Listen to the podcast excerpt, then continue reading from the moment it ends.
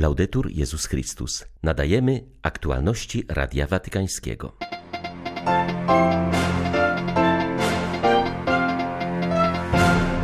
Papież dokonał kolejnych zmian w prawie kanonicznym. Mają one służyć decentralizacji Kościoła. Przeciwnicy Benedykta XVI podsycają ataki na papieża seniora, by go zdyskredytować i zrealizować własne cele, ostrzega arcybiskup Georg Genswein. W Erytrei zmarł uwięziony od 16 lat patriarcha Antonis, wierzchnik tamtejszego kościoła ortodoksyjnego. 15 lutego witają Państwa Beata Zajączkowska i Łukasz Sośniak. Zapraszamy na serwis informacyjny. Papież Franciszek dokonał kolejnego kroku prawnego na drodze reformy kurii rzymskiej, przekazując część kompetencji do kościołów lokalnych. Jest to wynik jego dążenia do decentralizacji władzy wdrażanego w życie od początku pontyfikatu. Listem apostolskim Ojciec Święty przekazał kościołom lokalnym pewne kompetencje, które zmodyfikowały część dotychczasowych norm kodeksu prawa kanonicznego i kodeksu kanonów kościołów wschodnich. W praktyce oznacza to m.in., że powołanie do życia seminarium międzydiecezjalnego nie będzie już wymagało zgody Stolicy Apostolskiej, która teraz tylko taką decyzję potwierdzi, mówi biskup Marco Mellino, sekretarz Rady Kardynałów wspierającej papieża Franciszka w reformie kurii rzymskiej. Jest to wyraz zdrowej decentralizacji, o której Franciszek pisze w adhortacji apostolskiej Ewangelii Gaudium. Celem zmian jest docenienie w Kościele dynamizmu bliskości, nic nie ujmując jednocześnie komunii hierarchicznej. Motywy, które kierują tym dokumentem, są głęboko duszpasterskie, biorąc pod uwagę kulturę eklezjalną i mentalność jurydyczną każdego z kontekstów. Pewne kompetencje, które do tej pory należały do stolicy apostolskiej, teraz zostają zdecentralizowane, czyli przekazane lokalnym biskupom, konferencjom episkopatów oraz przełożonym zgromadzeń zakonnych i stowarzyszeń życia apostolskiego. Celem jest pogłębienie kolegialności i odpowiedzialności duszpasterskiej, łącząc to z zasadą większej skuteczności i szybszego reagowania na bieżące problemy. Zmiany wprowadzone przez motu proprio jeszcze mocniej odzwierciedlają powszechność Kościoła, który dostrzega istniejące w nim różnice, jednak bez ich homologacji. Gwarantem jedności jest posługa biskupa Rzymu.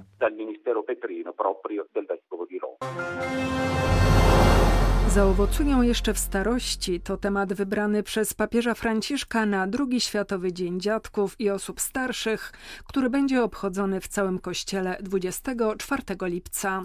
O dziadków trzeba dbać jak o skarb ludzkości, są naszą mądrością i pamięcią, napisał Ojciec Święty na Twitterze. Papież podkreślił, że szczególnie wnuki powinny być związane ze swoimi dziadkami. Są oni bowiem dla młodych pokoleń jak korzenie, z których czerpie się życiodajne soki wartości ludzkich i duchowych bardzo ważne, by połączyć mądrość dziadków i entuzjazm młodych. To kluczowa sprawa, zwłaszcza w dobie kryzysu, przez który przechodzi obecnie ludzkość, napisał papież. Światowy Dzień Dziadków i Osób Starszych ustanowił Franciszek pod koniec stycznia ubiegłego roku.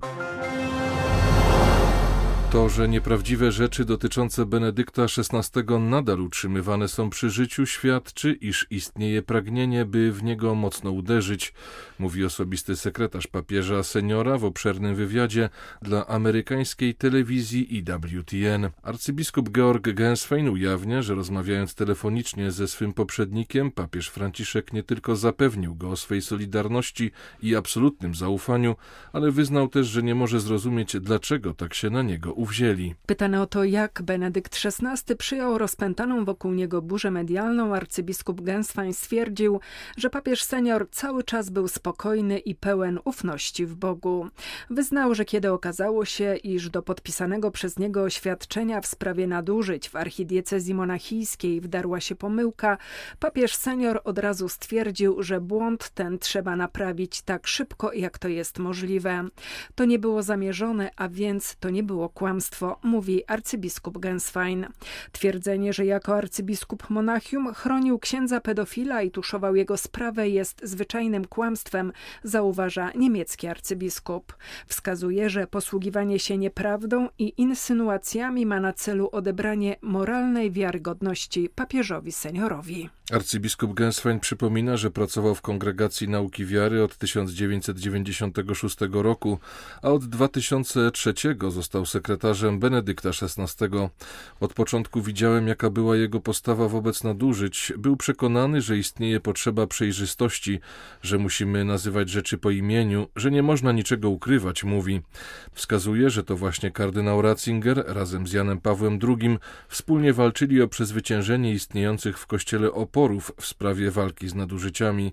Mam nadzieję, mówi arcybiskup Ganswein, że ludzie nie dadzą się zwieść stronniczym osądom. Sekretarz papieża seniora był pytany także o to, dlaczego właśnie teraz zainicjowano atak na Benedykta XVI i czy raport ma wymiar polityczny, zwłaszcza gdy myśli się o sytuacji kościoła w Niemczech. Pewne cele, do realizacji których zmierza niemiecka droga synodalna, są czymś, czemu osoba i dzieło Benedykta XVI stoją na przeszkodzie, zauważa arcybiskup Genswein. Wskazuje, że istnieje niebezpieczeństwo, by wszystko, co ma związek z nadużyciami, traktować instrumentalnie do otwarcia pewnej drogi. W zeszłym tygodniu widzieliśmy, jakie dokumenty zostały przyjęte i do czego ma to prowadzić, mówi niemiecki arcybiskup, podkreślając, że nie chce kościoła pseudodemokratycznego, który odchodzi od objawienia i swego sakramentalnego wymiaru. Arcybiskup Genswein wskazuje na niebezpieczeństwo tkwiące w nadużywaniu nadużyć. Nie wolno nam zapominać, że zawsze, gdy manipuluje się czymś lub kimś, nie robi się nic innego, jak próbuje się tylko osiągnąć swój cel, ukrywając go za inną rzeczywistością, aż do momentu, gdy zostanie on osiągnięty. Papieski sekretarz wyraża też zadziwienie butą i zadufaniem Kościoła w Niemczech, który próbuje coś siłą narzucać Rzymowi. W swym wywiadzie arcybiskup Genswein ujawnił, że jeszcze przed opublikowaniem listu Benedykta XVI papież Franciszek zadzwonił do niego i zapewnił o swej solidarności i absolutnym zaufaniu. Powiedział też, że nie może zrozumieć, dlaczego tak się na niego uwzięli. Kiedy papież senior napisał swój list jeszcze przed publikacją, wysłał go Franciszkowi. Podziękował za rozmowę telefoniczną i spytał, czy list jest w porządku Dwa dni później otrzymał wzruszający list od Franciszka, w którym zapewniał go o swoim poparciu, solidarności i pisał, że go wspiera. Watykański sekretarz stanu zadzwonił do zwierzchnika ukraińskiego kościoła grecko-katolickiego, aby zapewnić go o bliskości stolicy apostolskiej względem katolików na Ukrainie i solidarności ze wszystkimi mieszkańcami tego kraju w tej trudnej chwili eskalacji konfliktu wokół Ukrainy. Arcybiskup Światosław Szewczuk poinformował kardynała Parolina o posłudze, którą pełni Kościół w obecnej sytuacji zagrożenia rosyjską inwazją na wielką skalę. Podziękował też Stolicy Apostolskiej za uważne śledzenie tej sytuacji, a papieżowi Franciszkowi za kolejny apel o modlitwę w intencji pokoju i zażegnania wojny. Arcybiskup Szewczuk przyznał, że naród ukraiński odczuwa szczególną troskę Ojca Świętego o pokój na Ukrainie i docenia dyplomatyczne starania Watykanu o przezwyciężenie aktualnego kryzysu międzynarodowego. W tej niespokojnej chwili pragnę wyrazić Waszej świątobliwości, episkopatowi, kapłanom i wiernym Kościoła, któremu przewodzicie, oraz całemu narodowi ukraińskiemu poparcie Stolicy Apostolskiej, a także okazać Wam solidarność i zapewnić o modlitwie za wszystkich, dodał ze swojej strony kardynał Parolin. Atmosfera na Ukrainie jest napięta, czuć widmo wojny i wszyscy się tym przejmują, a w szczególności rodziny z dziećmi, kobiety w ciąży i osoby starsze, mówi w rozmowie z Radiem Watykańskim nuncjusz apostolski w Kijowie arcybiskup Wiswaldas Kulbokas. Pochodzący z Litwy papieski dyplomata zauważa, że tym narastającym obawom towarzyszy też wzmożona modlitwa modlitwa wszystkich chrześcijan.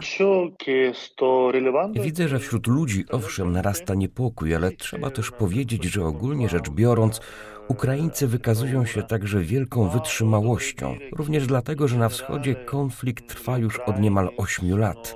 Nabyli więc już pewnej ludzkiej umiejętności konfrontowania się z kryzysową sytuacją, a zatem jest lęk, istnieje silne napięcie, ale pomimo tego ludzie znoszą to całkiem dobrze. Z wielkim zadowoleniem słuchałem niedzielnych kazań kapłanów katolickich, którzy dodawali ludziom otuchy.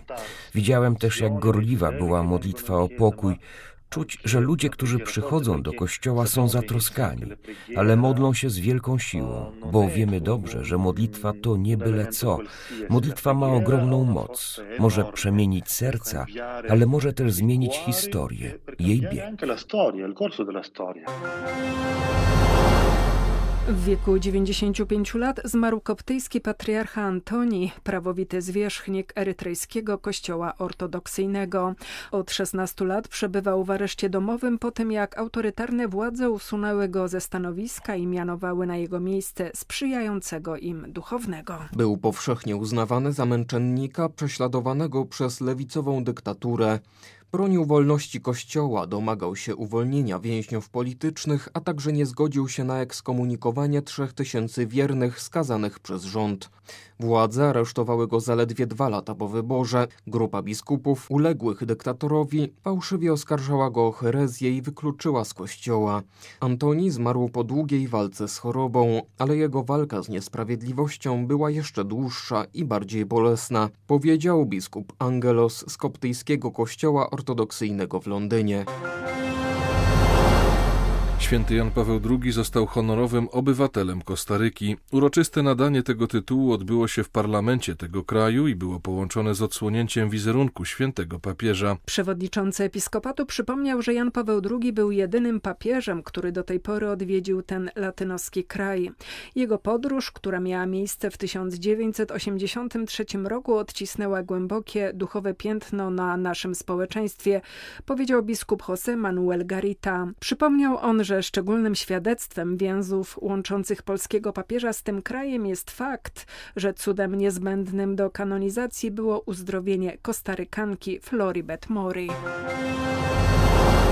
W Pakistanie grupa muzułmanów zabiła 25-letniego chrześcijanina Perweza Mashicha. Do zdarzenia doszło wczoraj w chrześcijańskiej dzielnicy Lahauru. Zdaniem Zjednoczonej Rady Chrześcijan to kolejne świadectwo nieskuteczności działań policji wobec religijnego ekstremizmu. Perwez Maszych prowadził sklep z grami wideo. Dzień wcześniej pokłócił się z kilkoma muzułmanami. Wczoraj przyszła po niego grupa około 200 uzbrojonych mężczyzn, którzy zaczęli obrażać i bić mieszkańców chrześcijańskiej dzielnicy. Wyciągnęli Perweza przed sklep, okładali go kijami i kamienowali, po czym jeden z napastników zadał mu śmiertelny cios w głowę. Teresa z Lizie, Hildegarda z Bingen czy Katarzyna ze Sieny to tylko niektóre z kobiet ogłoszonych doktorami Kościoła. Ich dokonania będą przedmiotem dyskusji podczas Międzynarodowego Kongresu organizowanego przez katolickie uczelnie. Dyrektor Instytutu Zaawansowanych Studiów nad Kobietami papieskiego Ateneum Regina Apostolorum w rozmowie z Radiem Watykańskim zauważa, że przykład bohaterek tego spotkania jest ważny dla rozwoju prawdziwego feminizmu opartego na wartościach chrześcijańskich Дворецких. W czasach trudnych wyzwań i lęku mogą one być nadzieją i inspiracją dla wierzących, powiedziała profesor Anita Kadawit. To były kobiety w świecie, blisko świata, były blisko ludzkich uczuć, cierpienia, problemów. Hildegarda z Bingen, która studiowała medycynę, już w swoich czasach miała silne przekonanie, że siostry zakonne powinny móc studiować i zajmować się edukacją innych. To była część jej własnej służby. Także Edyta Stein była filozofem i nauczycielką. Żyła w świecie pełnym dyskryminacji, z którą walczyła. Można z tego wyciągnąć ważną lekcję. Swoim życiem pokazały one, że zadaniem chrześcijan jest dawać życie, nie tylko fizycznie, ale przede wszystkim duchowo. To inspiracja na dzisiaj, być blisko ludzi w świecie, który ma tak wiele ran.